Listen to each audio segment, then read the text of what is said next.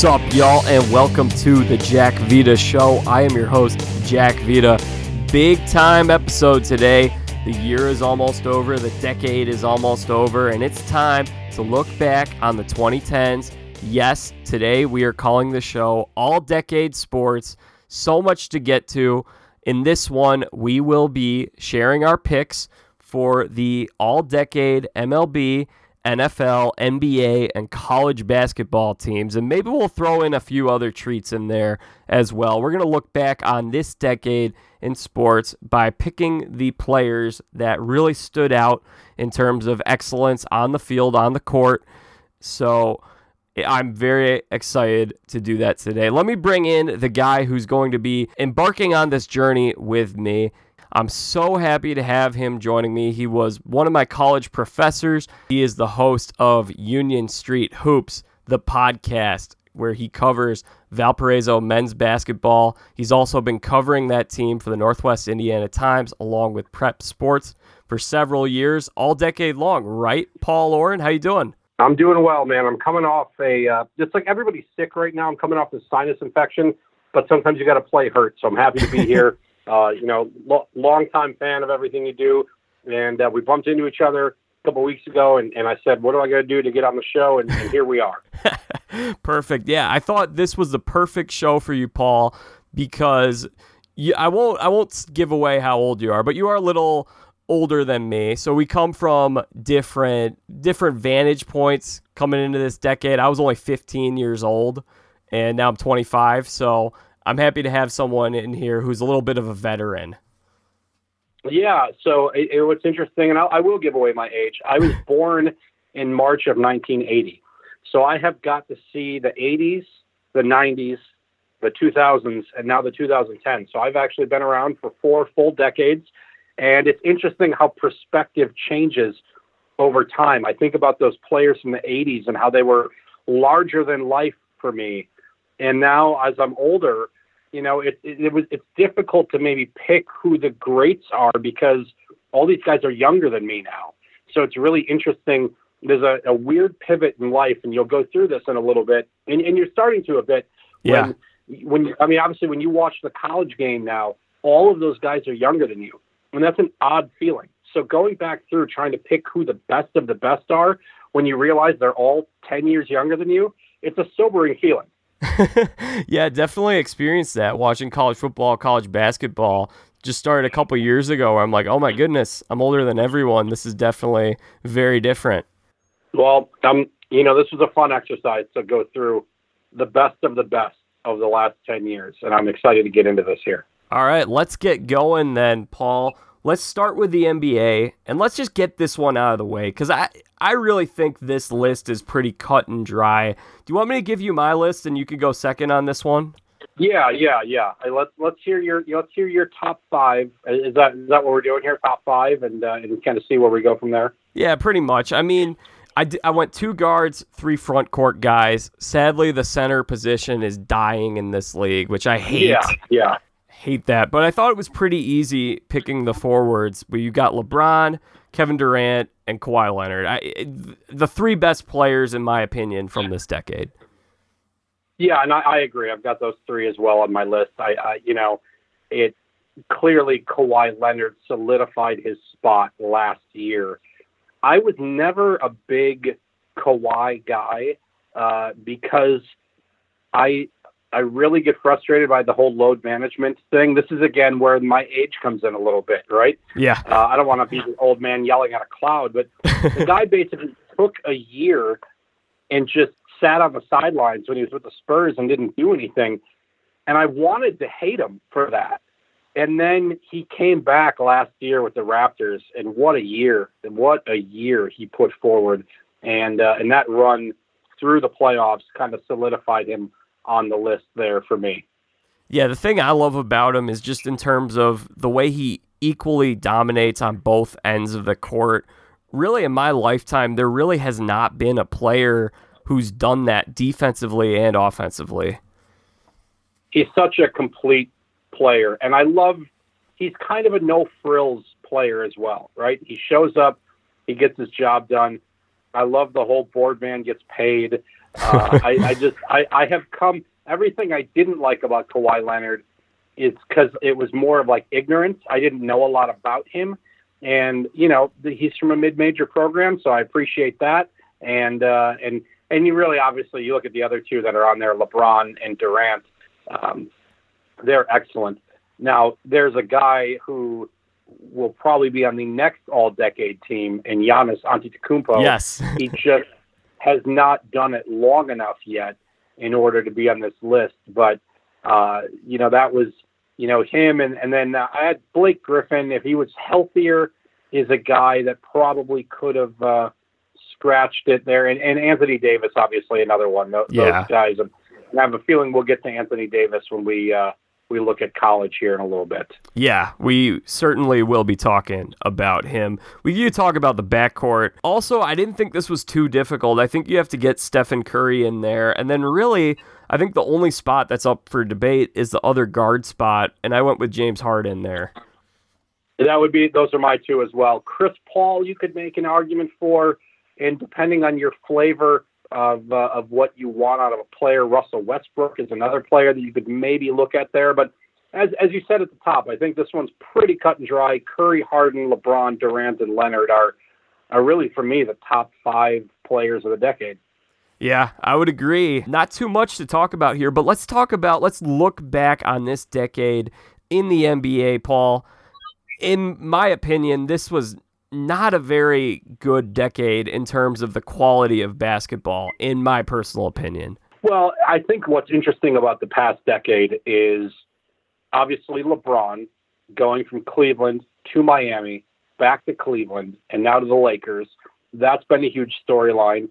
And then the evolution of the Golden State Warriors from a team that I know when you were a kid never did anything, right? They were Yeah, awful. just the Baron Davis and, year. That was it. Oh seven. Yeah, and and then they build up this this you know they get Curry, and then they I mean they draft well and and they bring in Draymond Green and they bring in Klay Thompson and they surround them with guys like Andre Iguodala who was an afterthought and Shaun Livingston, and really I mean to me the story of those last decade has been about uh, and really the story of the last couple decades has been about team versus individuality, right? Yeah. The Spurs were the dominant team last decade, and the Warriors really have been the dominant team here, and they did it by building a team. And then on the flip side, you look at guys like Russell Westbrook, Carmelo Anthony, um, Jimmy Butler, these guys who have Kyrie Irving is another one to me. These guys that have kind of wanted to be the guy on their team instead of being part of a team.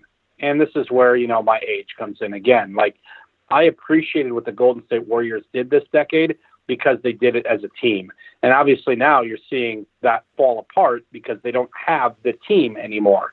And uh, I think it's interesting to watch a guy like Draymond Green who used to get a lot of technicals and spout off and everything when he had the Splash Brothers and Durant behind him, and now he's kind of the only guy left, and uh, and he's pretty quiet right now. yeah, he hasn't played a whole lot either. A lot of them have been. Uh resting. Uh, I think they're going for that number one pick. Hey, it would make sense. You know, you add you add one of these top top players to their team. I don't even know who the the presumptive number one overall pick would be at this point.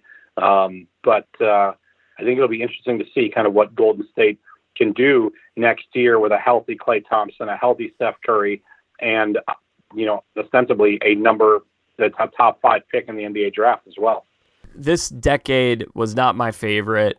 I'll give a couple reasons why. I'll give you number one, and that's when I grew up watching this game. It's kind of funny because it was a time period in the 2000s that a lot of people refer to as the dark ages. But what drew me in was I love the the alpha males just wanting to go toe to toe every night, whether it was Ray Allen's Bucks and Iverson's Sixers, which uh, I'm sure you remember very well. There was a very poorly officiated Eastern Conference Finals between those two teams. You said off the air this was a family show, so let's just move on from that from that uh, that whole series there. But I I would tell you that you can you can Google all over and find out what people truly think about the officiating of the 2001 Eastern Conference Finals. Yeah. And uh, but you get those kind of matchups, whether it was Tracy McGrady's Magic, Vince Carter's Raptors. I just like seeing those guys want to go toe to toe. And I thought those superstars were really cut from a different cloth. Whereas this decade, you had the two biggest superstars leave their teams to go form a super team and want to compete with their best friends. That rubbed me the wrong way. Yeah, I agree with you. I think, look, I go back and forth on this all the time. I I grew up in the '80s, right, where we watched Michael Jordan and Isiah Thomas hate each other, right? I mean, the pettiness was so big that Jordan made sure Isiah Thomas wasn't on the 92 Olympics team, right? Like they hated each other. These guys in today's NBA, they, they're all in it together, right? They all, one guy gets a big deal, that means the next guy's going to get a big deal. And it's hard to blame them for kind of how, I mean, they, they have learned to grab the power back from the owners, which I, I think they should be able to do that. At the same time, I, I loved when there was kind of hatred on the floor, right? And that was, that played out on the court in basketball, right? So to me, I, it's, it's not as fun to watch the NBA today as it was back then. That said, I don't necessarily know that I need to see the Malice in the Palace every night either. yeah. the other thing, and I mentioned, I did mention this briefly earlier. They killed off the center position. There's just everyone is shooting threes. I don't love this brand of basketball, and I've really found myself much more drawn to the college game. Yeah, I, I mean the college game to me is is I, I will watch Canisius and Duquesne play each other before I will watch an NBA game, just because I like the college game better. A lot of people tell me I'm crazy because they tell me, well, they're they're so much more talented in the NBA. Well, I, you know, yes, they are, but I, and I guess I do enjoy watching Giannis dunk on everybody, but I like watching five on five, not five games of one on one. Right. So yeah, it was a weird decade in the NBA. It was a decade all about dynasties and super teams and what have you. Really wasn't too open for a whole lot of teams to get in super competitively. So not my favorite decade, but it wasn't the worst. Yeah, I mean, and and look, the NBA is trending in a good direction, and I I maybe it's because I'm a Bucks fan and because of Giannis is is what he's doing. Um, I miss guys like Kobe Bryant. I miss Dwyane Wade. I miss uh, you know Kevin Garnett, Paul Pierce. That that group was fun to watch, but there's a lot of talent in the league right now, and and looking forward to seeing kind of what the next ten years will bring us. Hopefully, multiple championships at the Fiserv Forum in Milwaukee. Yeah, and keep in mind, Paul, you mentioned the fandom thing. Derrick Rose was amazing when this decade started, and uh, the Bulls are uh, not quite the Bulls anymore. yeah, I you know, but they've got a young, bright future. It's just going to take a little bit here, and, and they probably need a different coach. I would agree with that. Let's talk about the college game, Paul, and I'm going to let you get going on this. You want to give me your guards first? Yeah, so this is really, really hard because yeah the reason why college basketball, why this is hard, is because do we look at guys who were great for one year, like John Wall, or um, or guys that were around for a little bit but really only shined later on, like Shabazz Napier. Um, so it was hard to figure out who was the best decade because I don't think you have to be a senior to be the best on you know you, that you had to play for four years to be part of the best decade team. But it was hard for me uh, to to give it to guys that were really only around for one year although there's two of them on this list. But in my backcourt we have some more experienced players.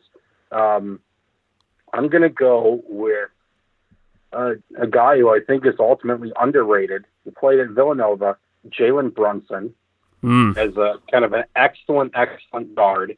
I really, really enjoyed, uh, you know, watching him play. He played for three years. Um, and then I think the second one that I'm going to go with, and this is it's hard. I'm going to go with. Uh, oh, it's such a it's such a close call, but I'm going to go with Jimmer Fredette from BYU. I love the Jimmer pick, and you know what I like about this already, Paul, is we have different picks. This is good. I imagine the the one guard that I took off my top five, I imagine is on your list right now. and uh, and and and actually, so so who are your guards? Yeah, first I'll say where I drew the line with making my picks. I actually did not go with any one and done guys. I thought my qualification was two years. I think you had to play two years in this decade. Um, so I ended up not going with any freshmen. I'll, i just want to get that out of the way here first. But we all we look at these things differently. That's how I looked at it. All right, that, that, that's fair. That's fair. And I haven't look. I haven't submitted my picks to you yet, so I can change. But um, I, I, I do I do like that that idea. So all right, so so my guess is one of your guards is from UConn. Yes, that's correct. You want to guess yeah. which one? That's Kemba Walker. That is correct. Yeah, Great he job. Was, he was right there with Jimmer for me on the, you know, right. It's like like one A and one B in terms of what I was looking at there. So I think Kemba's a great pick. Yeah, and Jimmer was my number three. I had a really tough time cutting him. I really wanted to pick him. So who who is your other guard? My other guard is Buddy Hield. Yeah, yeah, that's a good good pick from Oklahoma. Yeah, and then I I wrote down when I was looking at the guards, there were just so many guys that I want to give an honorable mention to. I, I got Trey Burke on that list, Jimmer Fredette, Denzel Valentine, Jalen Brunson was one of my honorable mentions, uh, Shabazz Napier, and Frank Mason. Those are really the guards that jumped out at me. Yeah, Frank Mason was in college forever. I felt like, um, so yeah, I would uh, I would give I, I would give. Uh, I mean, I think those are all very good lists right there. Um, so I, but for me, it, Brunson and Jimmer. Brunson because of what he did at Villanova to kind of help make them a, a, a power for the later stages of of the decade, and then Jimmer for just. Uh, I mean, he was must see TV every time he played.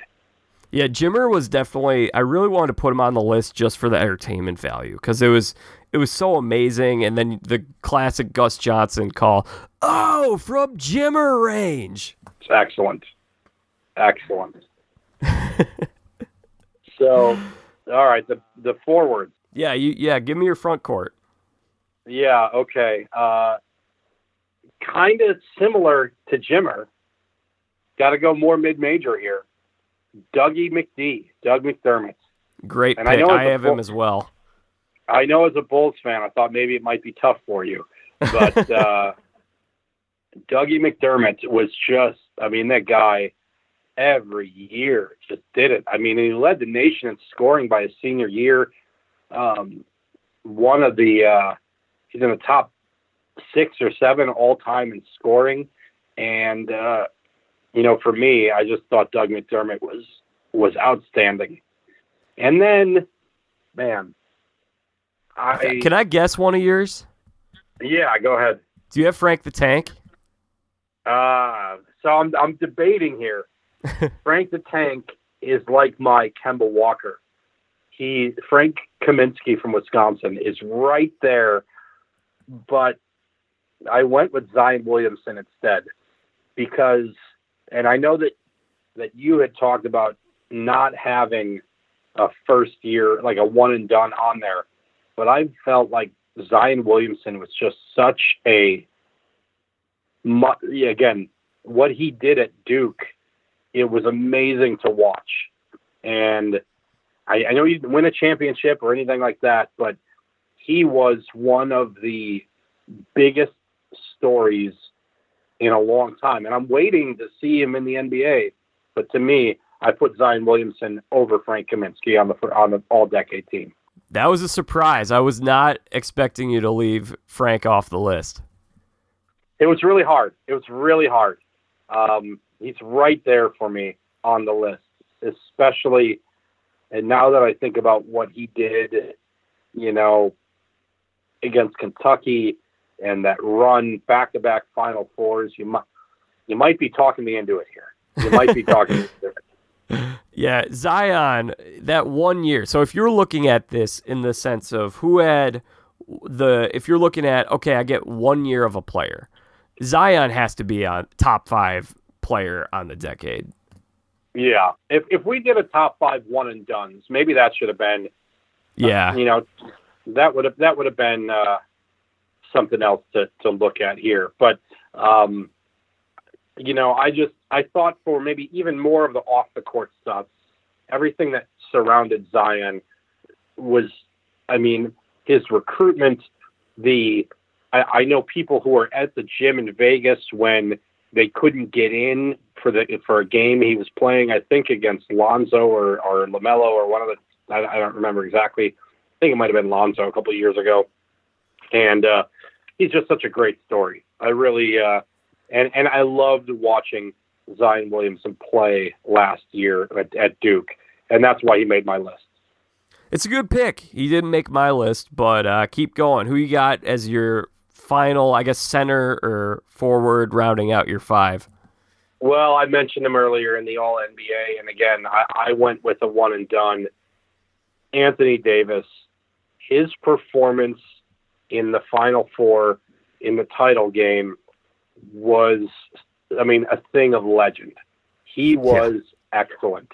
And one of the reasons why he was so good was because he didn't need to score to be effective. And the the block shots, the rebounds, he was amazing. And for I mean, he I don't want to say he single handedly delivered that national title, but it was pretty close. Yeah. He was, uh, I mean, Anthony Davis was something else in that game, that entire year. And we talk about how the center position is not really a thing anymore. He felt like a throwback. And, you know, obviously you're seeing the success he's having in the NBA now, but he was a man among boys his one year in college basketball. And it was it was hard for a one and done to make this list for me. They needed to be a generational type player. And for me, Zion Williamson and Anthony Davis kind of fit that mold.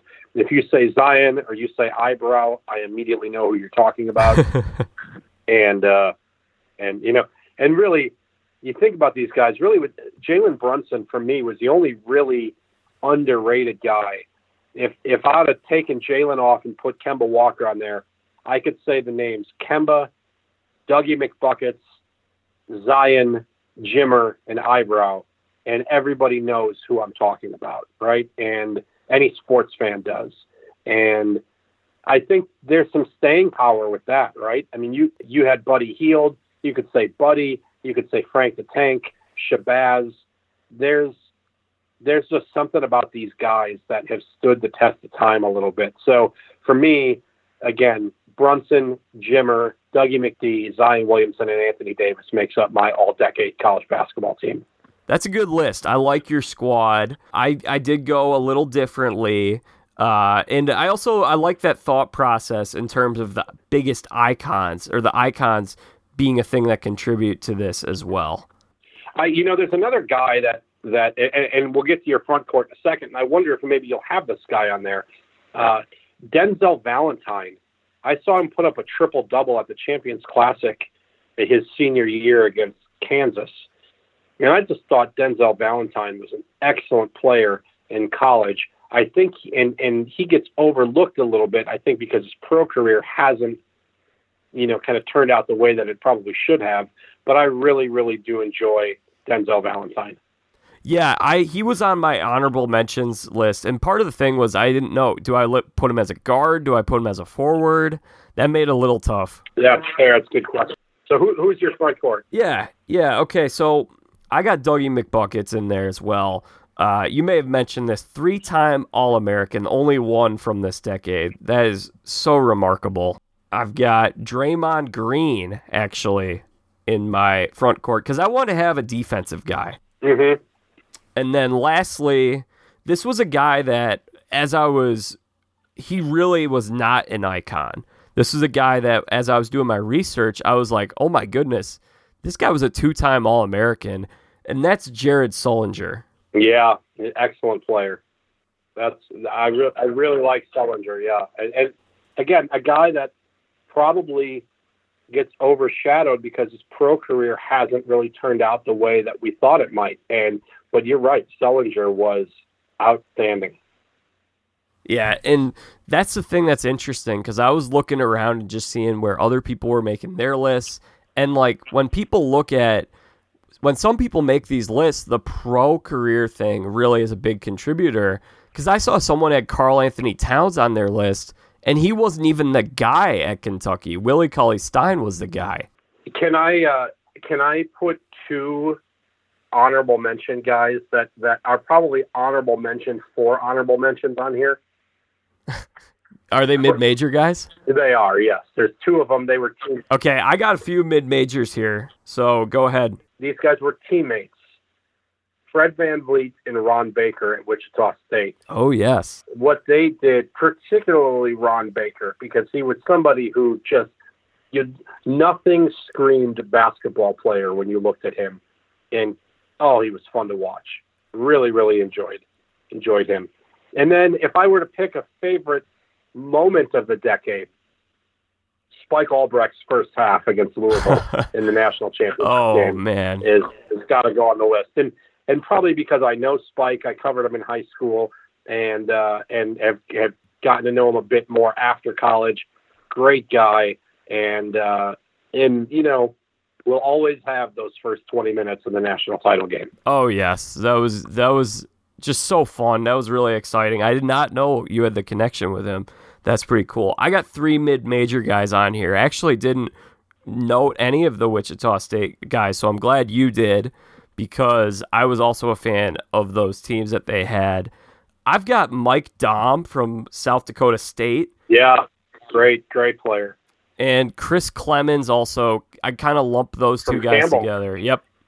Both I think are top 10 all time in scoring and really I, if we had gotten at least one of them into the tournament last year, I think that really would have given us that mid-major that could have gone to the Sweet 16 and really given a lot of people stuff to talk about in the early rounds cuz last year's tournament didn't really heat up until we got a little later into it.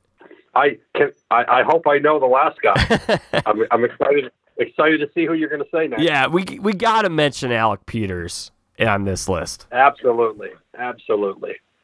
He, what a career! What what a run he went on at the end of his junior year, and then you just kind of his senior year, you just kind of expected him to have 25 and 10 every game. Amazing player. Unbelievable. I'm so glad I got to cover him for 2 years and you got you got to cover him for 4. It was it was a treat, right? And one of my to watch his maturation from his freshman year to I'll always remember after they got beat by Milwaukee in the conference tournament how difficult it was for him to leave the arena in Green Bay after the game. And you could just see the you know there's moments when you can see the pain festering on somebody and you know it's going to be fuel to their fire. And you could see it in that moment. And he turned that into going to the NCAA tournament the next year the NIT run the year after that and then obviously the terrible injury he suffered at the end of his uh the end of his career which really kind of hurt him but he's doing great overseas right now and uh one of the all-time greats Oh yes. And an awesome human being as well. Cannot say enough absolutely great things about Alec Peters. I, can I put you on the spot here, Paul? I don't know if you want to do this Yeah. here or if you want to do this on your podcast, but I would love to hear your all-decade Valpo team. oh that's a great question oh that's a great great question um You can Ah, save it for your podcast if you want the content. Well, you know, I think I, you know, I'll, I'll- I'll mention a couple names here, and then I'll I'll flush it out on Union Street Yeah. Hoops. But you know, I I'll put it to this way: the point guard position is a battle between Erik Buggs and Keith Carter. The shooting guard position is, uh, you know, Tevonn Walker is probably up there. Um, you know, that's that's a hard one. Broekhoff at small forward, although I don't even know if he really played small forward. Um, you know, I don't. So, but I guess we give him small forward. Peters at at power forward, And then uh, at center, it's either do you want a scorer like Kevin Van Wijk or a defender like Vashil Fernandez.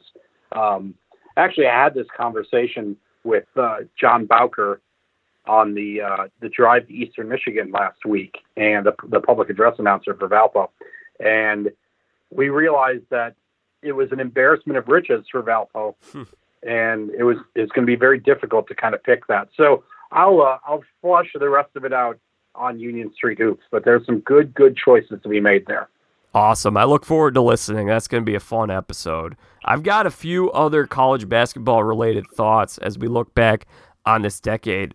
I'm wondering, Paul, was there anyone that when you were thinking of names for this list, when you're doing a little research, and then you did some research and you're like, oh, he wasn't as good as I remembered him to be in terms of accolades? Because I had a guy that's a good question. Um, huh. Well, who's your guy? And, and, and I'll think about it a little bit while you talk about it.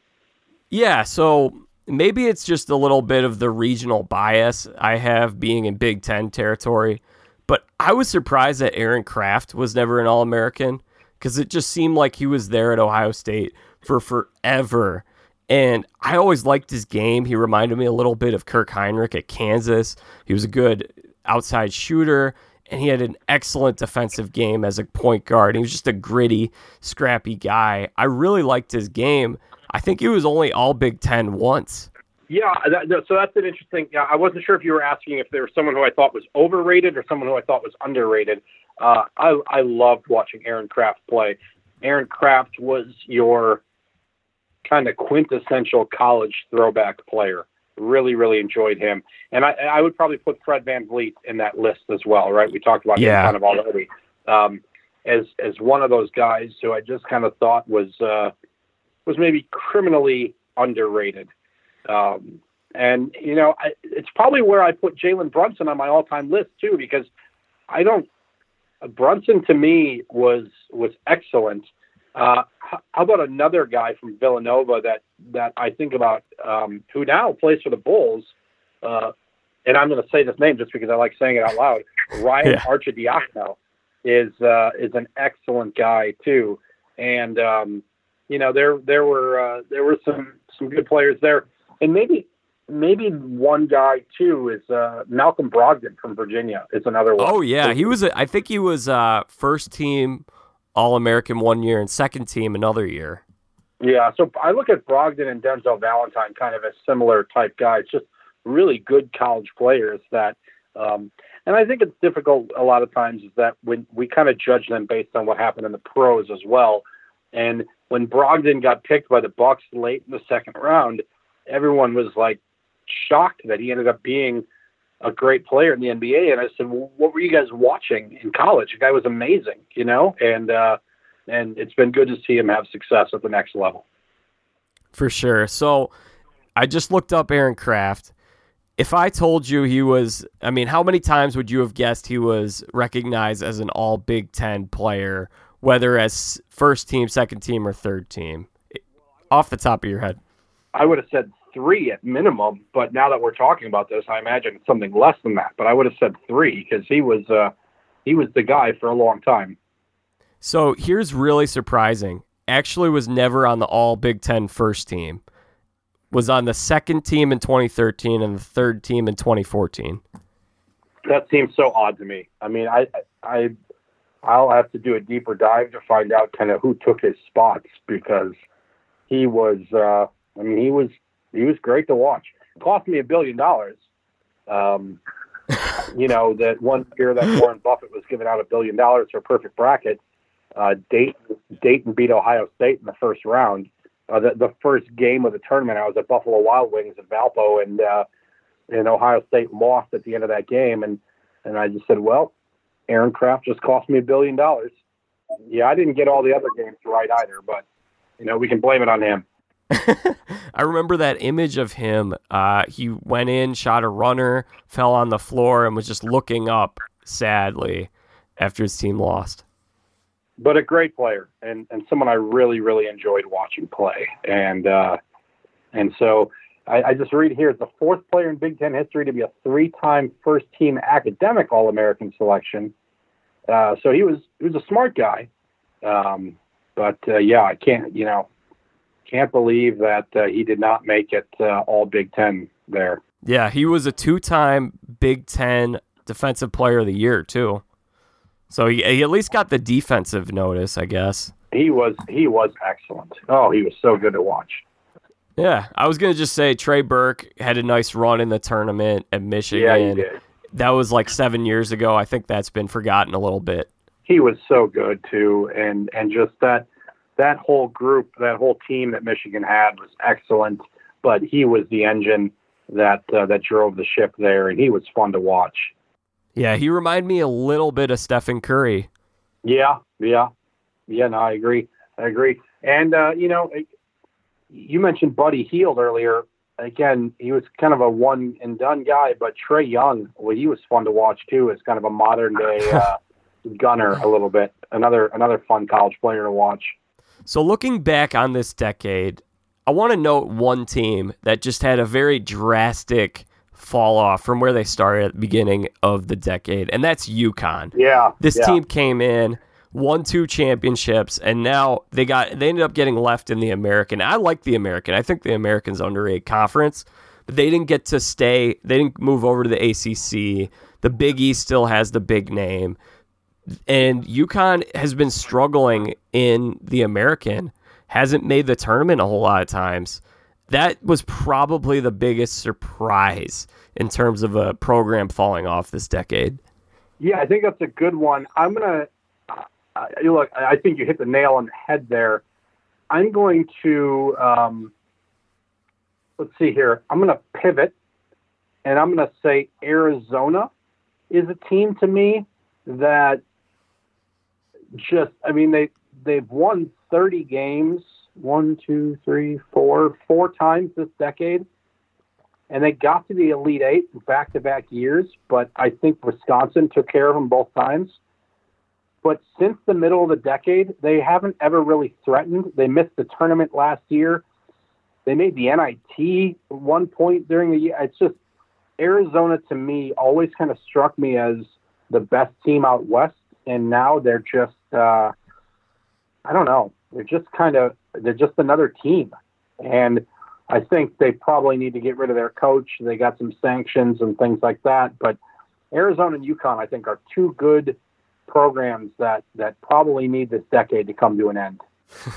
and I got I got two teams on the flip side who grew the most, and I would say Butler, which I can't believe we haven't mentioned yet, with their two remarkable NCAA tournament runs in 2010, 2011, back at the beginning of the decade. And the other one I got is Wichita State. Yeah, obviously the two mid majors I think are are excellent to to look at there, and um, you know I think you can also look at a Gonzaga as a team that they're yeah. they're no longer a plucky mid major. They're expected to be in the conversation every single year. Um, Butler I think uh, leveled up pretty well, going from the Horizon League to the A10 to the Big East, and yeah. obviously Wichita State also moved up as well. So. Um, I, I, I, it's hard for me to disagree with those two right there. I would I would love to see Gonzaga get into the Pac-12, but it's I mean why would they? They win their conference every year. They you know, but uh, I, I think that's I think that's a good way of looking at it. I'm interested to see if Memphis can can get itself back into the national conversation with Penny Hardaway after Derrick Rose left in 08, they've really kind of fallen on some hard times, and uh, it'll be be interesting to see them back as well. Yeah. So I've got two other topics here. Uh, you mentioned your moment of the decade in college basketball with Spike Albrecht. Mine would be UMBC winning yeah. as a 16 seed, which I predicted on this podcast long time ago. Uh, so I'm pretty proud where were of that. you when it happened? Where, where, do you have a good story about where you were when it happened? Not a great story. I was pretty sick, uh, just with dealing with some health issues, but I had my sister over and her boyfriend. And what was really funny about it was they're TCU students, so they were really pumped up to watch TCU. And TCU was in the tournament that year. And at a certain point, and TCU was playing a close game, I'm pretty sure. TCU ended up losing. I was watching UMBC on my laptop the whole time And eventually, everyone that I was with, my mom, my sister, her boyfriend, they're just like, we have to turn on UMBC. Forget TCU. We love the Frogs. We can go little screen on the Frogs, but we have to see this because this is college basketball history.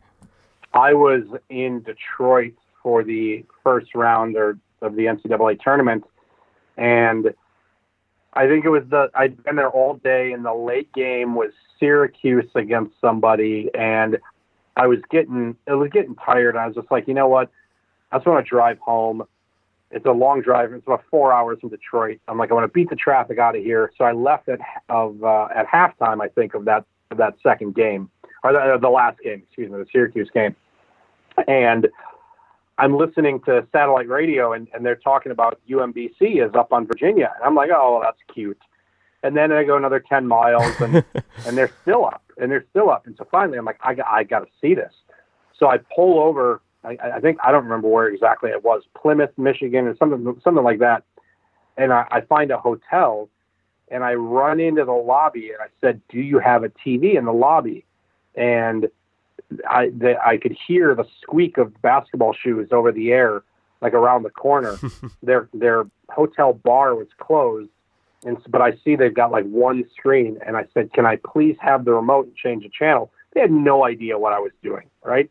And so I find I get the game on, and I'm standing there in this lobby of this hotel, and I'm screaming at the TV, like how awesome this is. I'm jumping up and down, and they all think I'm more and, and like I'm not staying there. I, they don't know who I am or anything like that. And the game ends, and I walk back. I give the remote back to the woman at the desk, and like that was history we just saw right there.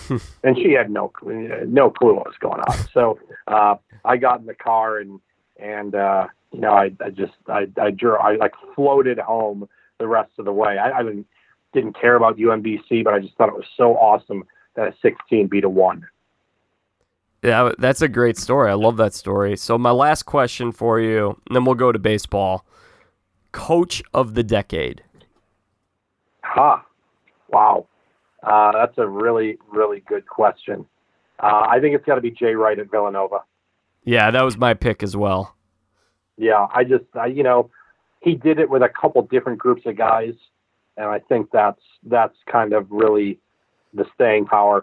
I kind of eliminate Pitino and Krzyzewski and you know, and really the fact that Kentucky only won one national title is yeah. uh, almost a detriment to me there. Uh, I think Brad Stevens has got to be on the conversation as well, although he was only a coach in college for about half the decade. Um, if I, that, you know, it was. It seemed like it was only like three or four years. Yeah, yeah. So I, Jay Wright to me would be the coach of the decade.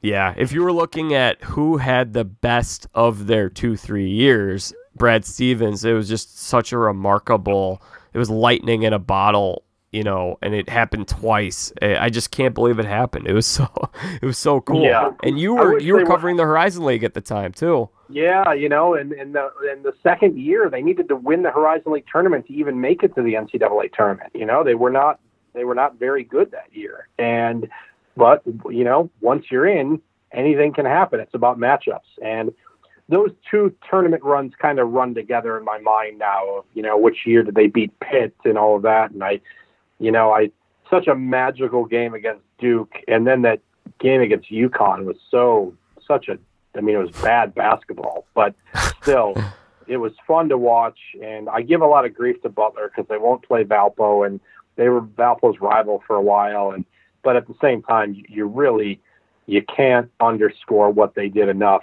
but I think you also got to note that Bryce Drew and Scott Drew have combined to win their last five games over Butler as well. So that's a good way to good way to end the decade with the Butler Bulldogs. Yeah, big one just a couple nights ago. Good game. Great game. Great game. All right, let's go to baseball, Paul, and I'll I'll get us started. I'll give you my infield, and then uh, I'll uh, I'll let you go. Um, you can react. Okay and I need to preface this by giving my guidelines. So, baseball, I thought since baseball, you have a long career, you play for a long time. I think you needed seven years in the big leagues to make this list. Okay. So, that really, and I did a blog on this uh, last week, so I've worked pretty hard looking over these. This is the one I studied the closest. So that's tough. If you're Derek Jeter, you only had three, four years. I mean, even even Big Poppy, he only had six years in this decade. Without much further ado, I'll give you my infield. I got Buster Posey behind the plate. I got first base Joey Votto. I've got Jose Altuve, Adrian Beltre, and then the last one, which Ooh. is one that I know a lot of people. What a what a pick during this last one. Oh, Beltre? No, no. I'm looking at your blog. I'm following along here, and uh, I see I see that this is a fascinating pick at shortstop.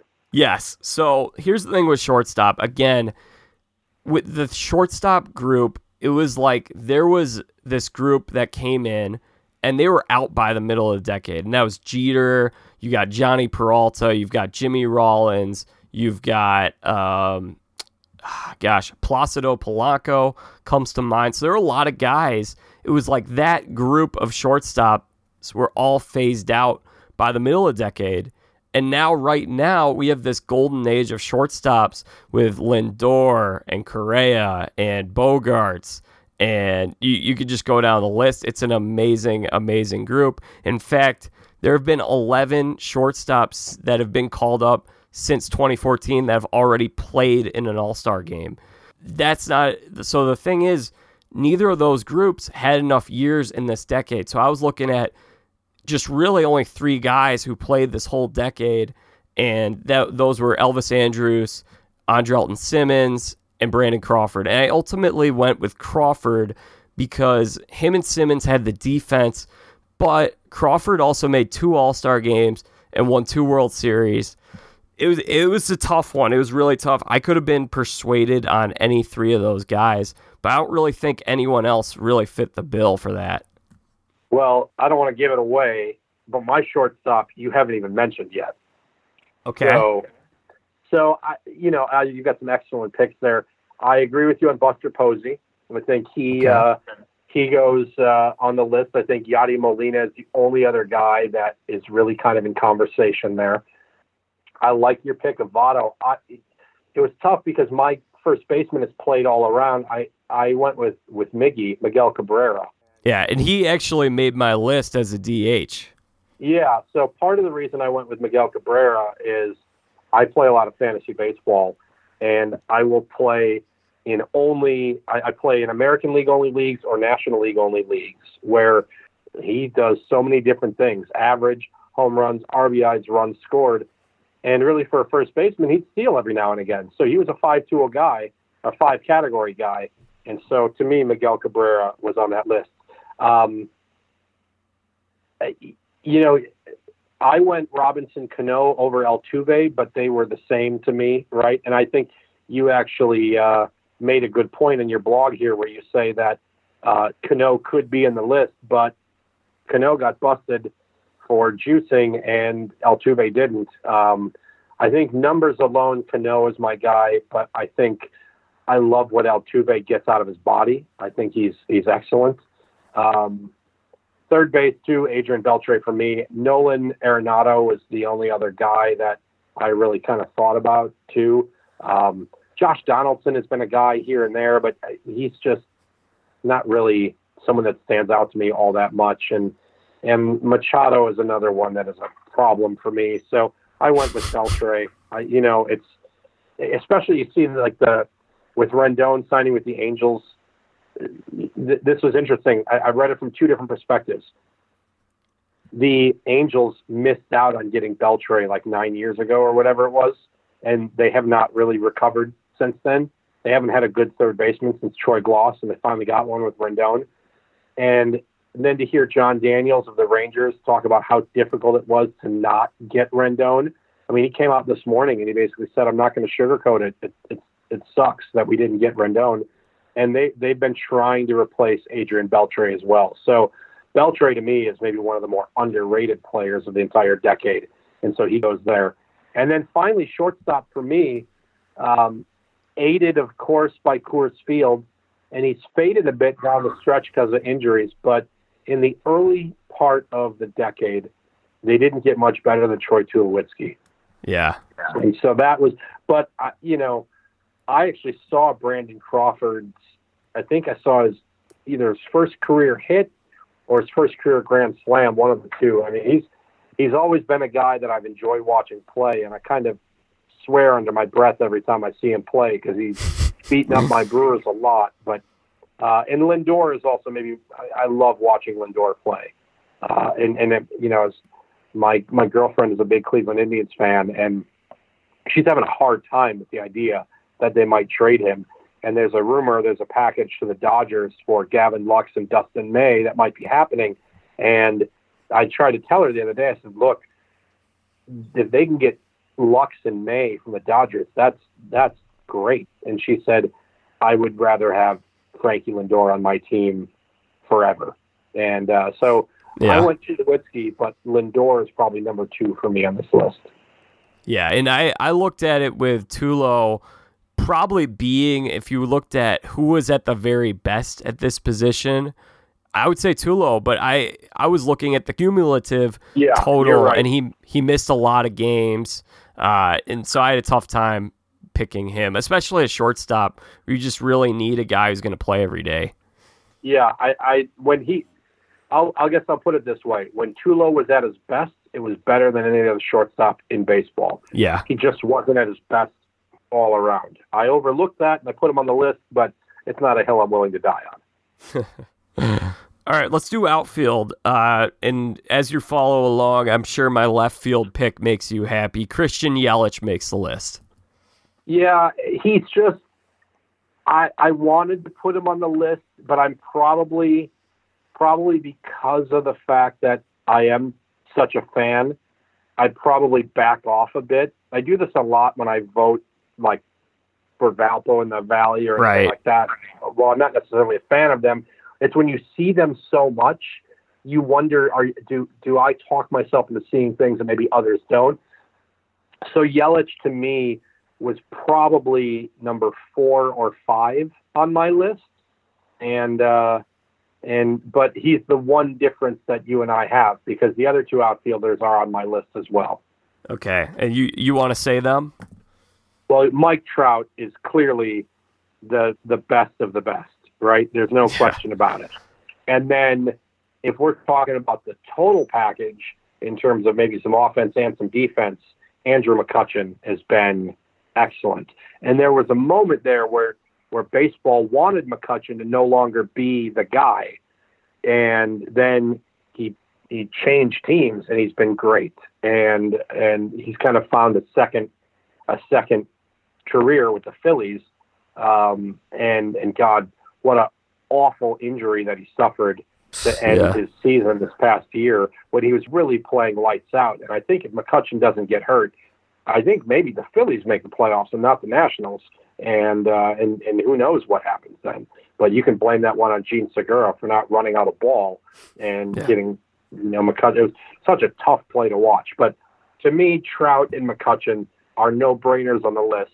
And then you've got Yelich, and I've got a different guy here. Um, but I actually think I, I picked three outfielders. You broke it up by position a little bit. Yeah, yeah. So go ahead. Who who's your other outfielder? My third outfielder is a guy, and I can't even believe he's on the trading block right now. It makes no sense to me whatsoever. You need to sign this guy yeah. for as long as humanly possible. Mookie Betts of the Red right. Sox. And but you know, I again, I, I might have cheated a little bit by just picking three outfielders as opposed to uh, to breaking them down by position there. Well, the other one was Betts got called up in 2014, so he would have just missed the cutoff in terms of being eligible for my list. That, yeah, so. yeah, you had a you had a bit of a different uh, different um, you know clientele there. Uh, talk to me about your outfield dishonorable mention. Ryan Braun. Uh, also, I, I put dishonorable mentions in there for the PED guys who got busted, and then uh, the Houston Astros front office. Yeah, I, I agree with you. Look, I Ryan Braun, it's tough. I cheer for the Milwaukee Brewers. I cheer for the name on the front of the jersey and not necessarily the name on the back of the jersey. And it's it's hard, right? Like it, when he makes good plays, and he, I mean, you you're a Cubs fan, you know that he makes good plays against the Cubs. Yeah. I want to be happy. I'm happy that a Milwaukee Brewer did it. I'm not necessarily happy that Ryan Braun did it. I I thought a couple years ago there was talk of trading him to the Dodgers for Yasiel Puig, and I'd have been totally on board with that. Um, and and that's saying a lot because Puig is no is no cup of sunshine in the roses Yeah. either.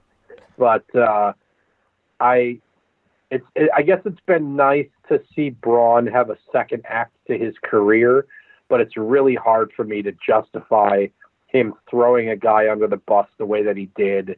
Um, I think a lot of guys in, in baseball have figured out a way to, to take advantage of some PED stuff. I mean, whether or not they're all using or whatever, but I think if you get caught, own up to it, and he didn't, and that was the problem that I had with him. So I didn't even consider him for the list, despite the fact that he won the MVP and uh, and all of that. So and that was a long time ago too now, but um, yeah, I, I I thought it was funny you had him on your dishonorable mention list here. And Yep, there's another guy that you had on your honorable mention that was on mine too, uh, Joey Bats. Jose Oh, yeah. What a great player. And Yeah. uh, and People forget remember- about him because he's fallen off. Yeah, but he when when he was, if we're looking at like a four year prime of the decade, he's right there. And um and so and then Stanton was another one that you had. And uh, yeah, there's a lot of good outfielders. Yeah, for sure. I think we're on the same page with a lot of this stuff. Uh, who'd you pick for your DH if you went with Cabrera at first base? Because I have got him as my DH. Yeah, I went with Nelson Cruz. oh yeah, great pick. Yeah, just another. But he also got busted for PEDs. Yes, he did. Yes, he did. Um, and so, but I, you know, again, I come in a lot of baseball stuff with the fantasy baseball in mind, and high average, high home runs, high RBIs. Uh, he's kind of done it in obscurity. I mean, I don't really know that he's ever played in a, in a, you know, played in Seattle. He played in Minnesota. It what what what does his career look like if he played for the Yankees or the Red Sox? I think it's, uh, you know, maybe his average dips to 240, but he hits 50 home runs. I, you know, I don't know. Um, I I wonder. It, I- I'm going to flip the script on you for a second. Um, I know that you kind of have this seven year window, but is there uh, is there a player on your list who's just got a tantalizingly amount of talent that has shown glimpses but hasn't really fully delivered? Because I've got one in mind for me uh, in the, at least the latter half of the decade. Okay, so someone who's not on my list. Someone who's not on your list, a guy who has shown some flashes, but yet Okay. also is not quite there yet. Well, I would say the big one is Bryce Harper. In terms of Bryce Harper had an amazing MVP year, and then he had another really good year before he hurt his knee. But other than that, you just haven't seen the consistency with him. Yeah, well, he turned he turned a 240 average into a lot of money. Uh, so Harper's a great a great one. Aaron Judge is the guy that I was kind of thinking about as somebody who Mm. who I really don't know what the next decade is going to bring for Aaron Judge. Right? As as maybe as I sit in the NBA and I think what will Zion Williamson look like 10 years from now, I wonder maybe more than any other player, what will Aaron Judge look like 10 years from now? Will will he be a flash on the pan or will he be one of the all-time greats? I have no idea. It's a good point. I'm a big Judge fan. I think he's going to have a good career. But uh, yeah, he's only logged three years, so he's definitely a guy. I mean, if you remember ESPN, the magazine used to do Who's Next, maybe he Oh, fits into that those. category. Yeah. No, I agree. I agree. So starting pitchers, I, we're pretty much in the same spot on this. I, Kershaw, Scherzer, and Verlander are. Were, I, I only listed three, and those were the three. Okay. And then my four and five would have been Bumgarner and Greinke, and those, and and I don't want to give it away, but those are your five, right? Yeah, yeah, and I think I would have to put Bumgarner. Really, I think Kershaw and Bumgarner. If I could only pick two, those would be my two. Just because you got the guy who's been the best in the regular season and the best in the postseason, and Yeah. I think the other thing is I think Kershaw's playoff struggles have been overstated a little bit. I don't think he's as horrible as people seem to make him out to be. I mean, he shut down the Cubs at Wrigley in 2016 and pitched an amazing game. He's had some big moments in the playoffs. And on the flip side of that, I also think Bumgarner's been a lot better in the regular season than he's been given credit for.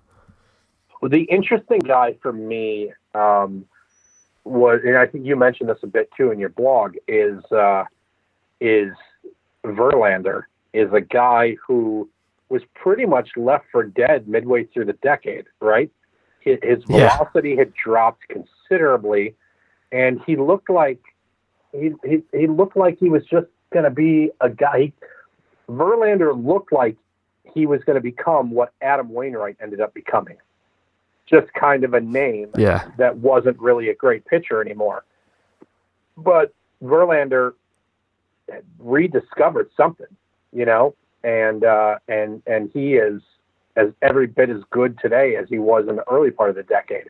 When we thought there for a bit he was going to fall off, and Adam Wainwright's a guy who probably at the midway point of the decade I'd have told you was a shoe in for this list later on, and he is falling apart. Yeah, that's a good comparison. Um, you want to talk about relievers, or did you have any other thoughts on starters? No, I mean I think the starting pitchers are pretty are pretty much uh, are pretty much where they're at. Um, yeah, you know, I think it's pretty easy. Yeah, relievers is uh, you know for me, I really liked um, Kenley Jansen is just such a lockdown guy, and then yeah. Craig Kimbrel. Uh, those two are are excellent. Um, I imagine there's another one out there that I, I, I just I can't I can't mention him. Okay. Yeah, I'll I'll say his name, but we won't get into anything beyond that. Um, and that's Aroldis Chapman. Uh, really, I mean, helped the Cubs win a World Series. Came up clutch, uh, high velocity, peaking at 103 fastball, and that really, I mean, this was a decade where velocity was increased the role of the reliever was increased. I thought these three guys, in terms of performance, really stood out most um, among their peers. Yeah, I they're they're the best of the best without question. Um, I what, what was when did Papelbon fade away? At middle of the decade. Yeah. I mean, what maybe when he choked out Bryce Harper in the in the dugout. so he, here's here's an interesting one for you. Uh, Andrew Miller is a guy yeah. that that I really like as uh, he hasn't always been a closer, so he gets lost in it a little bit. But those those couple years there with the Indians, he was as dominant as dominant gets. And uh, and and and David Robertson's another one who has danced around a couple different teams. These guys have not always been closers, so we forget about them a little bit. But those two guys, I think, would make uh, certainly my 25 man roster for the decade. Oh yeah, for sure. I would I would agree with you on that. Decent decent relievers. I, the closer position has been so has been so changed in the last 20 years that it, you know I look, there, there's another guy who I wonder 10 years from now what we'll be talking about. Josh Hader is another one who, mm, yeah. You know, and, and I think about guys like Hader, Chapman, guys when they came up, you thought were going to be starters and they have, they have been Andrew Miller as well. Andrew Miller. Yeah. They've been transitioned into, into the bullpen. And I wonder how much more effective they've been from that. Could Hader do this for seven innings in a game? Could Miller do it for seven innings in a game? Chapman regularly touching 100. Could he do that for seven innings in a game? And maybe the answer is no, and that's why they've been the most dominant relievers in the game. Well, Miller, they tried to make him a starter, and then he ended up blossoming in the bullpen. So some guys, I mean, it, I think a big key is how many pitches do they have they can throw effectively because you need to have at least three pitches as a starter, maybe four pitches, and a lot of these relievers only got two. Yeah, no, I think it's a great point. It's a great point. All right, people might disagree with me. Maybe it's because I just love baseball so much. I thought this was a really fun decade in Major League Baseball. We put the oh, it's great, great. Decade. Yeah, we put the Mitchell report behind us. We got five World Series Game Sevens. It was super competitive.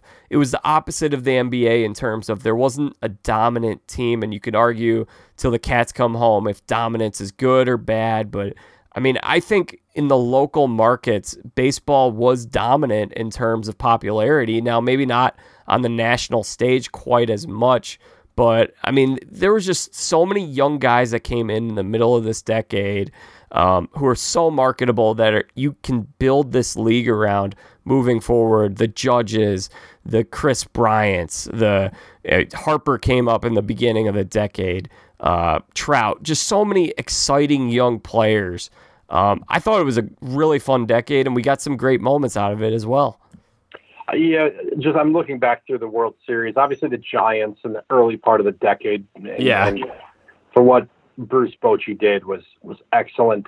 Um, you know, the Dodgers getting close but not close enough uh, was was big, and and really for my money, Cubs Indians is the greatest World Series I think we'll ever see, and yeah, and I, I don't even like the Cubs, right? And but that that so it's like that one went seven, and I remember everything about it. That Astros Dodgers World Series the next year goes seven. That series was amazing. The Giants Royal Series went seven, and I I don't remember much of that series at all, right? And it just doesn't have a lot of staying power with me. Um, but you're right. We have had, you know, amazing, especially the the latter part of of the last decade when we saw sweeps in three out of four years, and the two other years, you know, then then there was a couple five game series. They've been a lot more competitive here in the last ten years. So so the World Series has been great. The playoff implications. I love those wild card games. Um, yeah. I'm a purist. That was I'd a great rather, addition in this decade too. I, I'm a purist. I'd rather see things happen a little bit differently, but at the same time, you know, I, I do appreciate where we're at. Um, I hate interleague play with every fiber of my being um, because I love, like when I was a kid and the A's played the Dodgers. Actually, when the A's played the Giants in the World Series in '89, it was so amazing to see those teams match up against each other because you never got to see them play during the regular season. So the stubborn aspect of me wants to see two expansion teams go to 16 in each league and never have interleague play. And then, you know, let's hope for a Cubs White Sox World Series. Yeah, I think really the interleague play, we got way more with the Astros going out to the AL West, which I think needed to happen. You had to balance out the leagues, but now, as you mentioned, if with 15 teams in each league, someone has to play someone in the other league all the time. And I think we have too much of it. As a kid, we used to get interleague play in the 2000s, and I thought it was the coolest thing.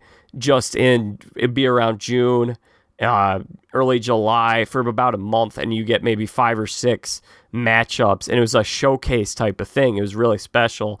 I actually saw the Red Sox at Wrigley the year after they won the World Series, and it was one of the coolest things to see those two teams. And now it means nothing. Um, Yeah. So I, I I'm on the same page with you as that on that. and I'm, I guess I'm not saying get away with from it completely. I guess it would be cool if there was, you know, a series every year between the Cubs and the White Sox, the Yankees and the Mets, Yeah. the Brewers and the Twins, the you know teams that can that can match up there. Um, I, I, you know, I'm gonna I'm gonna pivot for a second here. If we were to ever expand again in baseball, what are the two cities that should get a team that don't have one right now? First one comes to mind, I'd say Nashville Yeah, that's a great one. and maybe Charlotte. Yeah, I think those are two great, two great, great cities right there. Um, I, it was. What do you think? Uh, I think Vegas would be obviously make a lot of sense. Yeah. Um, so yeah, I think I think Vegas and Nashville are, are the two for me that would make would make the most sense there. So uh, I mean, even like something like Buffalo, if they put it in a dome, I think you could get a really good turnout from that fan base. I mean, in the South, San Antonio, baseball's big in the South, so I think there are a lot of good options. Yeah, I, I V- Vegas obviously. I think if there's ever expansion in any other league, it's Yeah. always going to be Vegas first because of how Yep. how accepted sports gambling is now. Um, and then uh, you know, but I love the idea of Nashville, as you said. So another World Series that you actually didn't mention, I don't think, was a 2011 World Series where the Cardinals had that amazing comeback story. Yeah, David Freese. Yeah. I know that's a, a sore spot for you as a Brewers fan, but Cardinals had a great year, came back from really, they were like 10 games out at the start of, like in the middle of August or the end of August. They were 10 games out and they got in, and it was so remarkable. David Freese. And if you want to talk about a player who was just unbelievable for two, three years in this decade, Josh Hamilton was unlike anything I had ever seen before from around 2010 to 2012. That home run derby was I I was just mesmerized watching him. yeah. It was so so amazing. Uh, I forget what year that was. That might even been a little. Bit. That bit. was 08. 08. Yeah, I knew it was. I I just remembered where I was living when that happened. I'm like, well, wait, that was a different decade. But yes, Josh Hamilton, great, great story. And a guy from the Cardinals that was on those teams back then, who had kind of a similar career arc, is uh, Ankiel as well. Uh, yeah, Ankiel was just such a fun player to watch, and obviously battled the the yips a little bit, a couple demons there. But man, what a player! What a fun guy to watch. Yeah, the natural. Really, he was Roy Hobbs. That's right. That's right manager of the decade. Where I think we're both on board for Bochy. Yeah, I, you know, yeah, he'd he'd be the guy. Um, I don't think there's really any question that that that he's the one, and I'm, I struggle to even come up with who would be a number two, and I just don't know that there's anyone who did it as consistent as Bruce Bochy. Yeah, and when I mentioned, I said earlier there wasn't the same kind of dominance in this sport as there was in the NBA. The Giants did win three World Series. However, it wasn't like you went into the season, you're like, oh, you know who's going to win this year? San Francisco Giants. And they did it every other year, which I just thought was interesting. That yeah, uh, you know, they and it's not like they lost in the World Series. Just every other year they got there, and, and so and he did it with different guys too. And uh, so three in a five year period is pretty impressive. Yeah. Okay. Best moment of the decade for you, Paul. Oh man. Um, I mean, you know what I'm gonna say. yeah, I mean that game seven in the 2016 World Series is pretty amazing. It's it's hard it's hard to top that. I think even as someone who's not a Cubs fan, everything that went into that game, and it doesn't even come down to the final play for me. I think you know I I think of the Rajai Davis home run. I think of this was it Zobrist who got the hit. Um, yep. I just that whole game was amazing. I'll never forget watching that game. Yeah, I really need to get the DVD because my mom eh, right now is just so upset with the Cubs, and I'm right now. I'm just like, please don't trade anyone. Please don't trade Kris Bryant. That's a story for another day. But I just want to rewatch that DVD like once every like couple of months over the off season of the Game Seven because it's just so great. I would say the the moment of the decade for me, uh, if you're pin it to one moment, would definitely be Kris Bryant recording that last out, especially just considering he had. I thought he should have been the sportsman of the year that year. He won MVP. He was the best player on the Cubs when they won the World Series. And really just a great story of a guy that they drafted um, who grew up into the superstar and it still just blows my mind that there's so many Cubs fans that are so quick to want to trade him right now. Um, really hope that doesn't happen. The number two moment of the year was when I got the alert on my phone that the Milwaukee Brewers traded for Christian Yelich, and uh, yeah. and spending that entire day reading Brewers fans complaining about the deal. I can't believe we traded Lewis Brinson. Can't believe we traded Luis Ortiz. And um, yeah, that turned out that turned out okay. So um, no, I, obviously Cubs against Indians, Game Seven, amazing, amazing. Uh, maybe, maybe actually my number two is probably that that Astros Dodgers series that they had that ridiculous game. Um, yeah, where they ran out of ads. Thirteen to twelve, the game five game, thirteen to twelve. Yeah, that was uh, that was amazing. That was uh, just everything about that game. George W. Bush threw out the first pitch. Um, his father, George H.W. Bush, handed him the ball. Uh, that was just that was an amazing, amazing game, and you know for the Dodgers scored three runs in the top of the ninth, and then that he's just what a what a game. Oh, a lot of fun. So yeah, five hours and seven minutes long. It was so cool, and the, yeah, they ran out of ads, so they didn't give out any free ads. So then Joe Buck and Troy Aikman were just, or sorry, Joe Buck and uh, John Smoltz were just staying there. They just kept talking. And by the way, underrated decade for Joe Buck. I like Joe Buck. I think he had a great decade. I think he's great in terms I of all think, the stuff he covered. I think people who who hate on Joe Buck are, to to quote Sam Darnold, are seeing ghosts out there.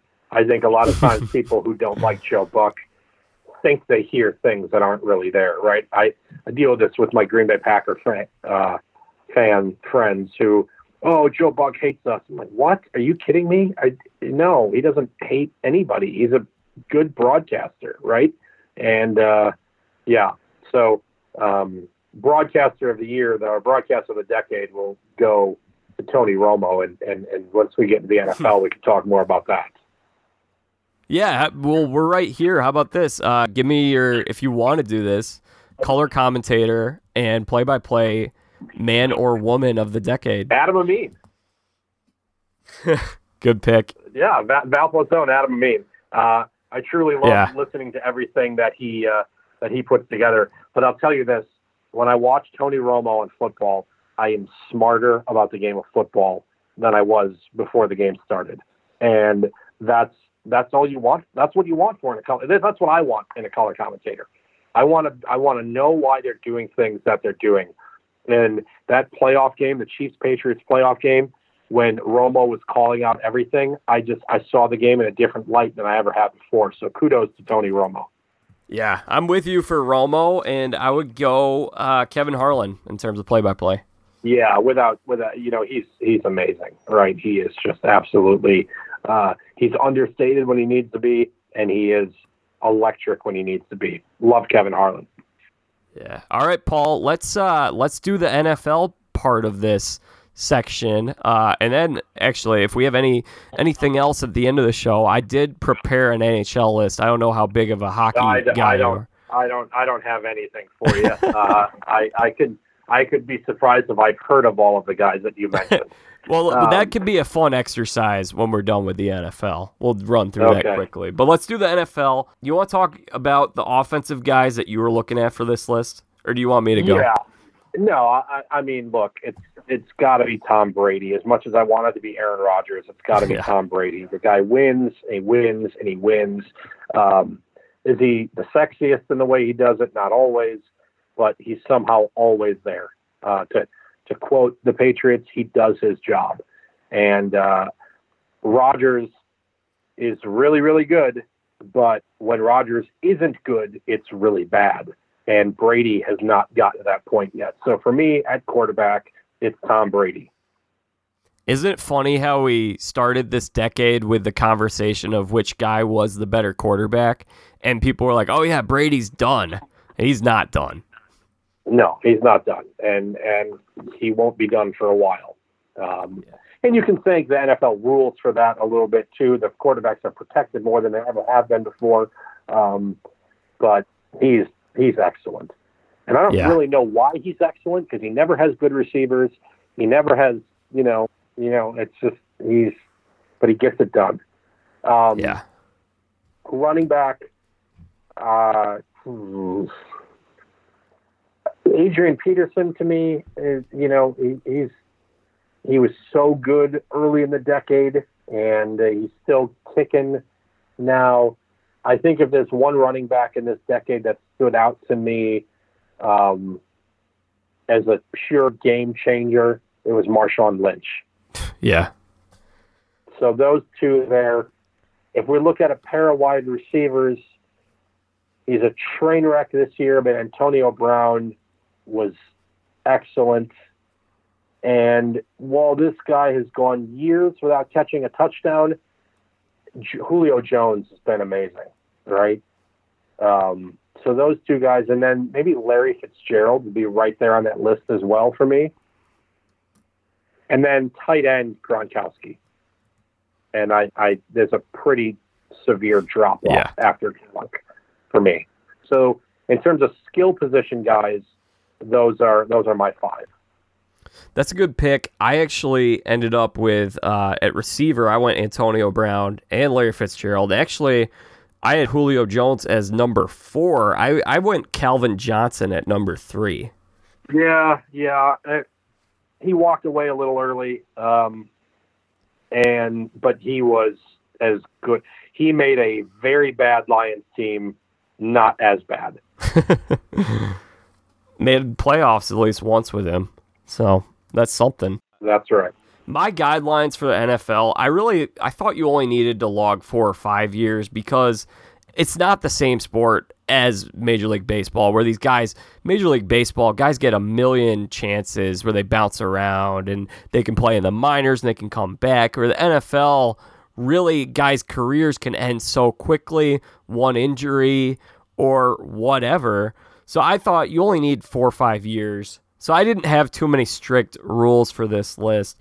Um, I got Brady, I got AP, I've got Gronk, and then I don't know if you listed any offensive linemen, but I did one tackle, one guard, one center. Went with Joe Thomas, Zack Martin, and Maurkice Pouncey.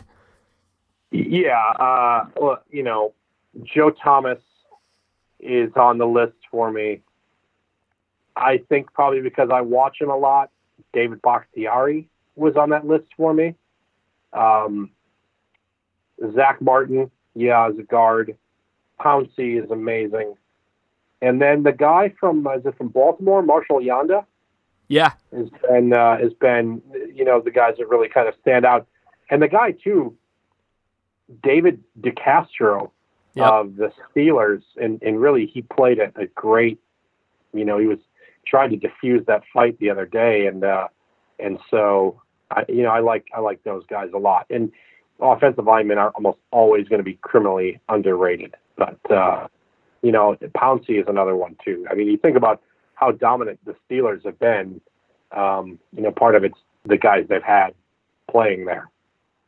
Yeah, I really think that Le'Veon Bell, part of his success, I'm not going to say all of it. I mean, I guess this is kind of a vanilla take, but I really don't think the offensive line and the Steelers' run blocking got enough credit for his success. No, I agree, and, and you obviously see James Conner has been excellent as well, and uh, and a lot of that is, I mean, are they system running backs? I mean, Le'Veon Bell hasn't done a lot with the Jets, uh, Hmm. but He has not. so on the defensive side, I thought this was pretty easy actually. Yeah, Uh, same. J.J. Watt is obviously a defensive end, and uh, you know there was it was it was between two guys for me on the other end spot. Um, Julius Peppers and DeMarcus Ware are are two just excellent defensive ends.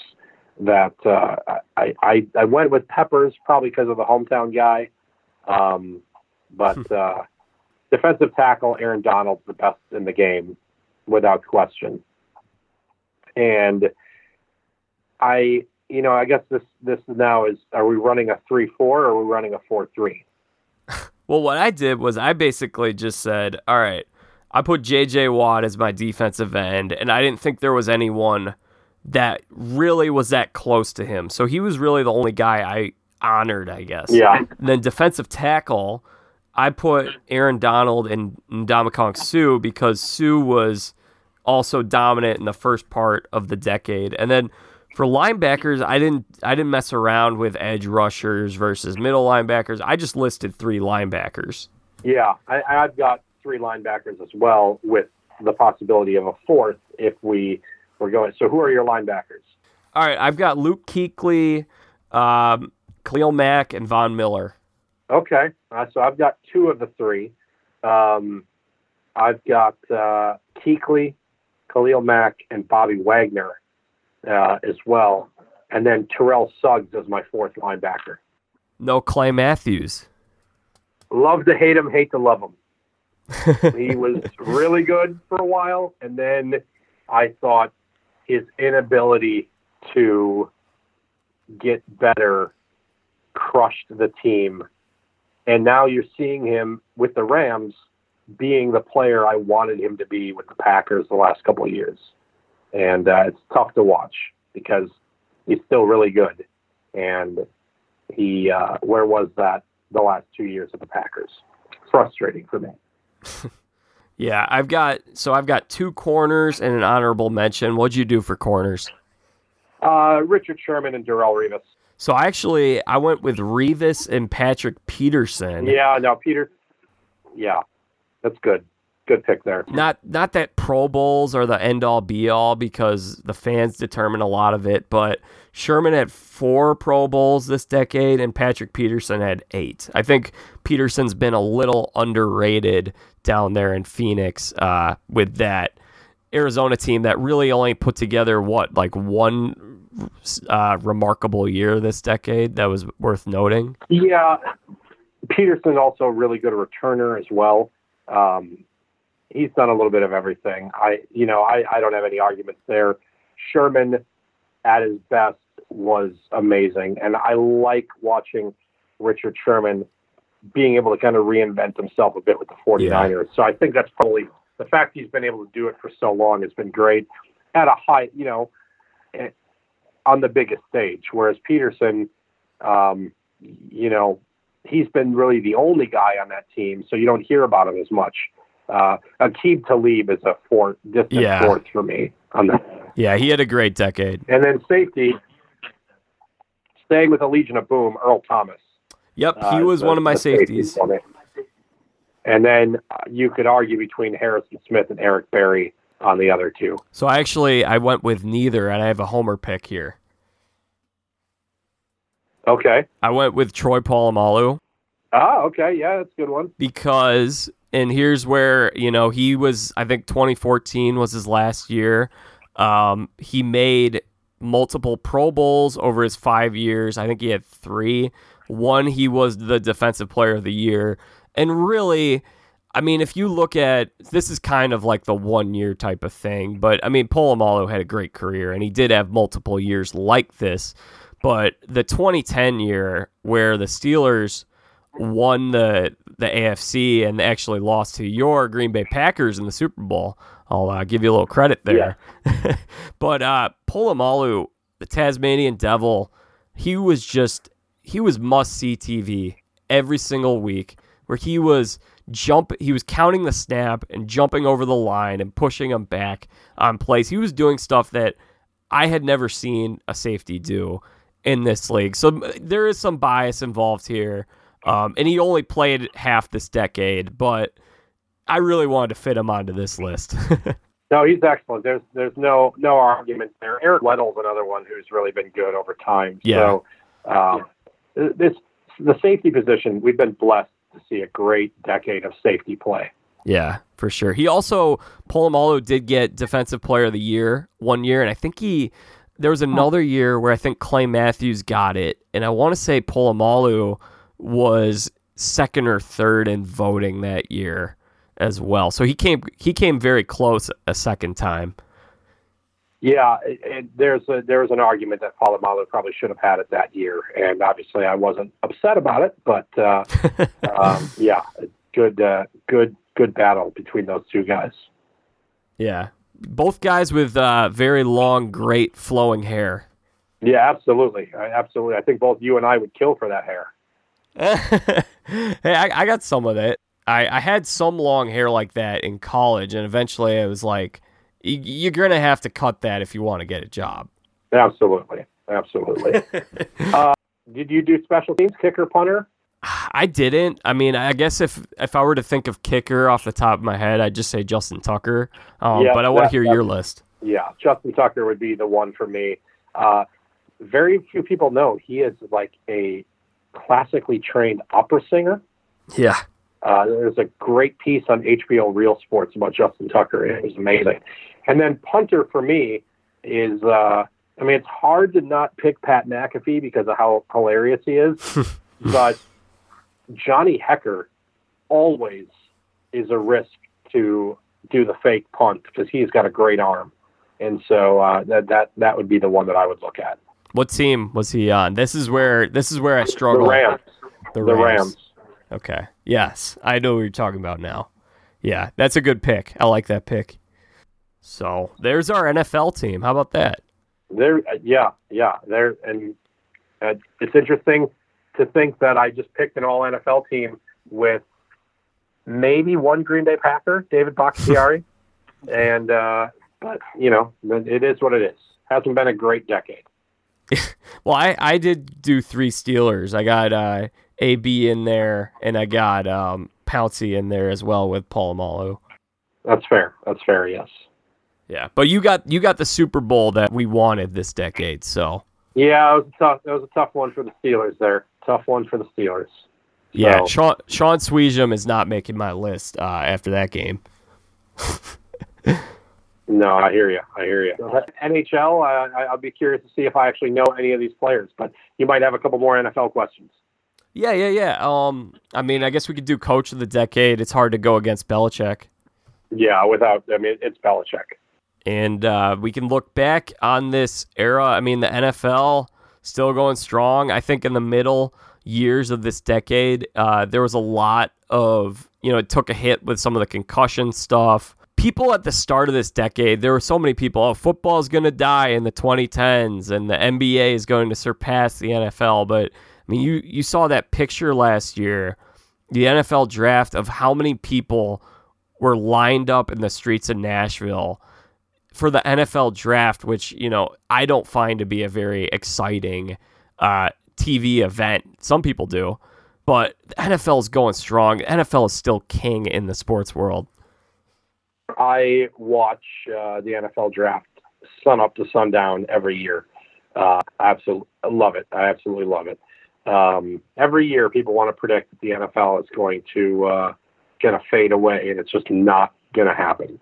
So um, moment of the decade. Uh, you, do you have one? Yeah, the first one that comes to mind for me is Malcolm Butler's interception. Yep, that was the one that I had. That was uh, that that moment. Um, you know, I, really, I think you could kind of put all of the Patriots' victories, in, you know, in in one pile here. Um, that you know because they hadn't won one in so long.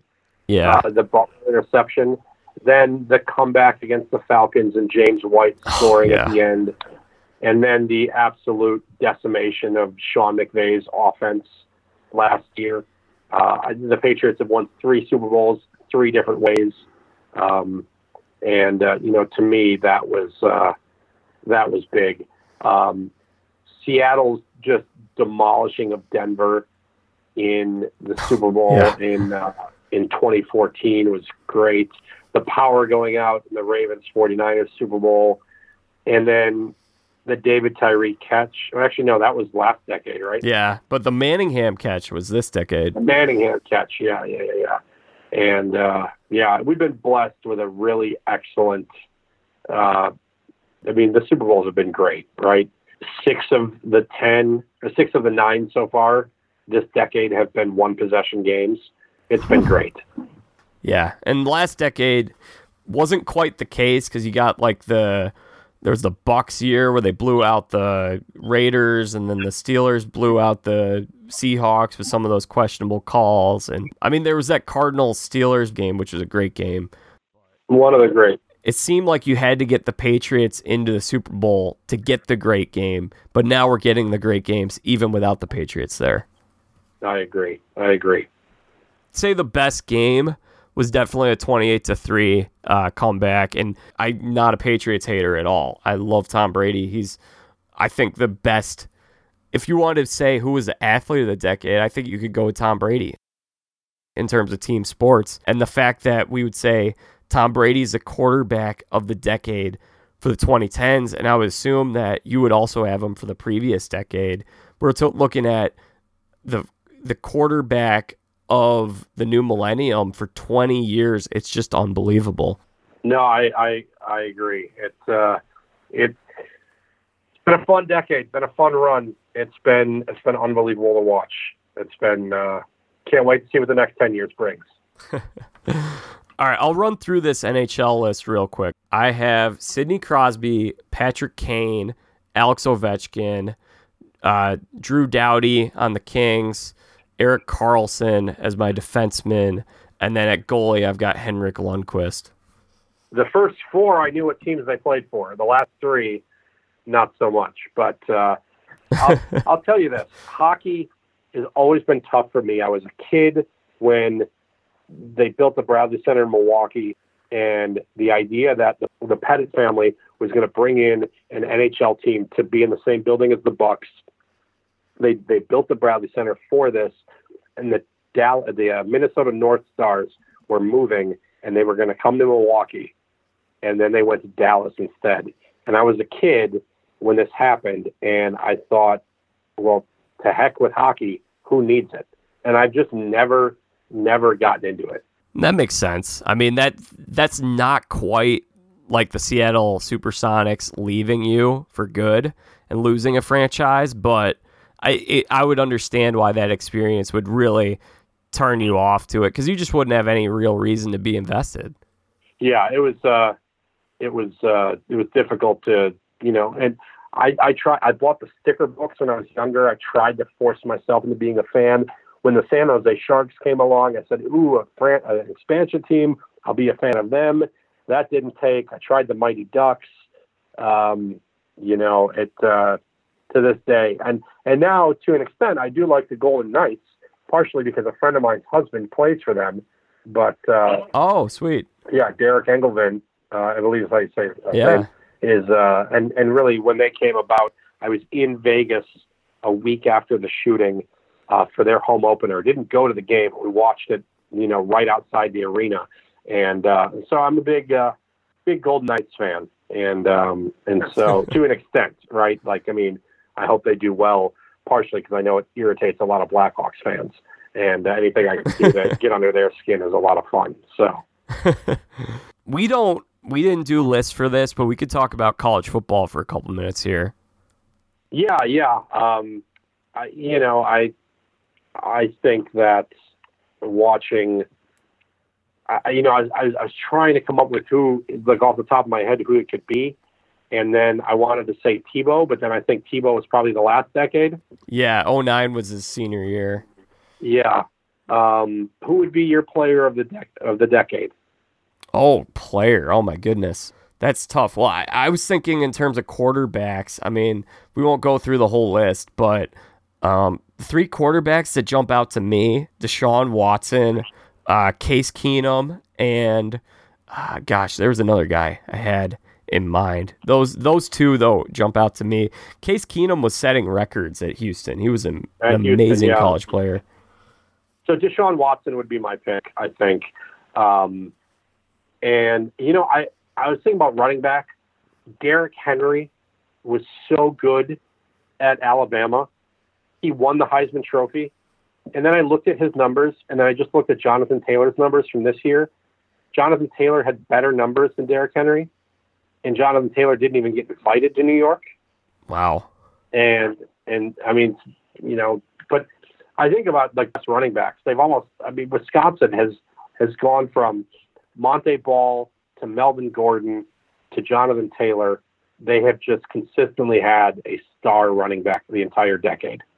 It's impossible for me to hear the name Jonathan Taylor and not think of Randy from Home Improvement. Jonathan that Taylor makes- Thomas. Well, JTT, Jonathan Taylor touchdown. Yeah, JTT. Exactly. Yeah. Um, I was thinking Christian McCaffrey in terms of running back. yeah, no, McCaffrey's up there as well. Yeah, without question. Amari Cooper, maybe one of the better run, wide receivers we've seen in college football. Over yeah, the last, I'd agree with that. Um, you know, but yeah, I I don't really know. I mean, Alabama's clearly the team of the decade, Yeah. and and Cle- Clemson probably number two.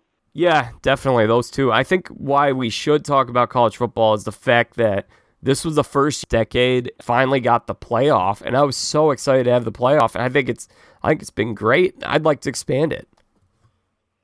Yeah, I I think this year in particular, what we're going to see is uh, I think you know we got three undefeated teams, so the playoff is doing Yeah. what it needs to do, right? Um, exactly. and uh, you know it. I, Oklahoma's probably going to win the national championship because that would be what makes sense, right? Um, You know, the team that probably shouldn't even be in the top four. Um, although I mean, like, I don't know who number four would be, right? Like, I'm not saying that there's another team more deserving. I'm saying that these top three are so far above everybody else that it wouldn't surprise me if Jalen Hurts just rolls through uh, LSU and then uh, you know somehow gets Clemson or Ohio State in the title game. Yeah. It's been a good decade for college football too though. I mean, we've had some good playoff games. I think the one thing that would have made this decade more exciting for people is if we got a little more fresh blood into the college football playoffs. So I think Alabama missing this year is going to be a good thing because I think I'm not anti dynasty. Like, I love seeing the Patriots, but I think part of it is it's good when you have the same players in there every year because they're recognizable. But in college football, it's not, you don't have the same roster. There's so many guys moving up to the pros every year.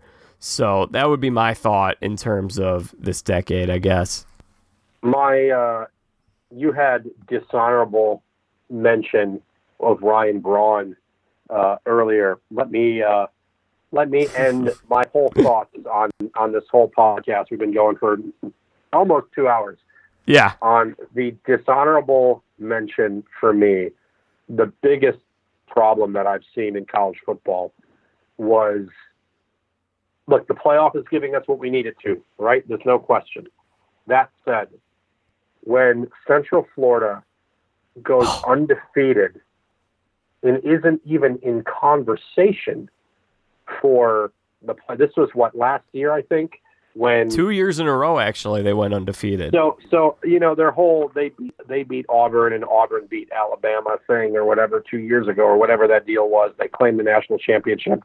Fine, we can. That's a whole other issue. But last year there was such a rabid debate about that fourth spot in the playoffs. No one could really figure out who it was supposed to go to, yada, yada, yada. And the teams they were debating, undefeated Central Florida wasn't even in the conversation. And here's my problem in the NCAA basketball, you can, if you win your conference tournament, you can get in, right? You know, you can, everybody has a shot to win the national championship. Now, most of those teams don't really have like Chicago State is never making it, right? They're never getting there. But right. they lose on the field to do that, right? Central Florida not even being allowed to be in the conversation. What do you want them to do? They schedule I mean they play who's in their conference. They play who's on like they they try their best to schedule. And when you put a system in place that doesn't allow like Alabama's not playing Central Florida, right? Like, um, I just thought it was a black eye on, on college football and the whole process in general. And while we have had a good decade of college football, a lot of it has felt a little empty to me because of the fact that at the beginning of the year, there are only X amount of teams that can win this thing. And if you go undefeated, you're not allowed to be in conversation for the national championship. In a year last year, when there weren't four star teams, that was a problem for me. I wholeheartedly agree with you, Paul. And I think that's a great place to close this decade. I mean, I just think they definitely need to do something about that. And there's so many things that these sports can improve upon. That's definitely one of the big ones. NCAA as a whole, uh, there's a lot of other things that could be corrected there. But I think, yeah, I totally agree. And that's, I would love to just see let's cut out these a couple of these non-conference games. Let's get rid of Alabama playing the Citadel. And let's get 16 teams in there. Let's get let's give these teams a chance and let them lose on the field instead of their defeat coming from the perception of people who haven't even played college football who are picking this stuff. I agree with you. I agree. Hey, I had a great time. I think uh, we realized that we had a fun year fun decade, excuse me, a fun decade of sports. And as we've got, you know, about 19, 19, 18 days left in this decade, can't wait to see what happens next. Yeah, me neither, Paul. Thank you so much for joining me today. He's Paul Oren from Northwest Indiana Times, Union Street Hoops podcast. Uh, what are you working on right now that people should be checking out? Uh, you know, I I found this excellent article a couple days ago um, about uh, I don't even remember where I saw it. I've been battling this head cold, so like my memory has been going in and out. I want to say it was on the Athletic, and I think it was about the Pacers, and I got to go back and find it. But it was this article about they did a, a little segment on each player called the best shot they've ever hit in a game. What was the biggest shot they ever hit? So I'm going to start talking to some Valpo players here over the next couple of days, the next couple of weeks, and and uh, try to find out what's the biggest shot they've ever hit. Was it in college? Was it in high school? Was it in AAU? And I just think that you'll learn a little bit more about each one of these guys, where they come from, when you get to uh, when you get to figure that out. So I think uh, I think that's going to be a fun one to go through. Yeah, that, I look forward to checking that out. Also, uh, you want to throw out your uh, social media handles? People can get in touch with you. At NWI Oren on Twitter. That's Twitter at NWI Oren. And you can find my podcast, Union Street Hoops, all over the place Spotify, SoundCloud, Apple Pods. Uh, and, and really, it's, uh, it's fun. Podcasting's a good time, right? It's a good time. Yeah, I love it. Thank you very much for having me. All right. Thank you so much, Paul. This was a blast. Thank you so much. Hey, my pleasure. Well, folks, there you have it. Had an awesome time with Paul Oren. Actually, I recorded this podcast episode about a week ago and have had so much content coming out, but I wanted to release this right before Christmas because I probably am not going to have time to create any new content uh, right before Christmas because it's such a busy time. I hope everyone has an awesome holiday season. If you would like to, I've got Jack Vita Show stickers available. They all came in the mail last week.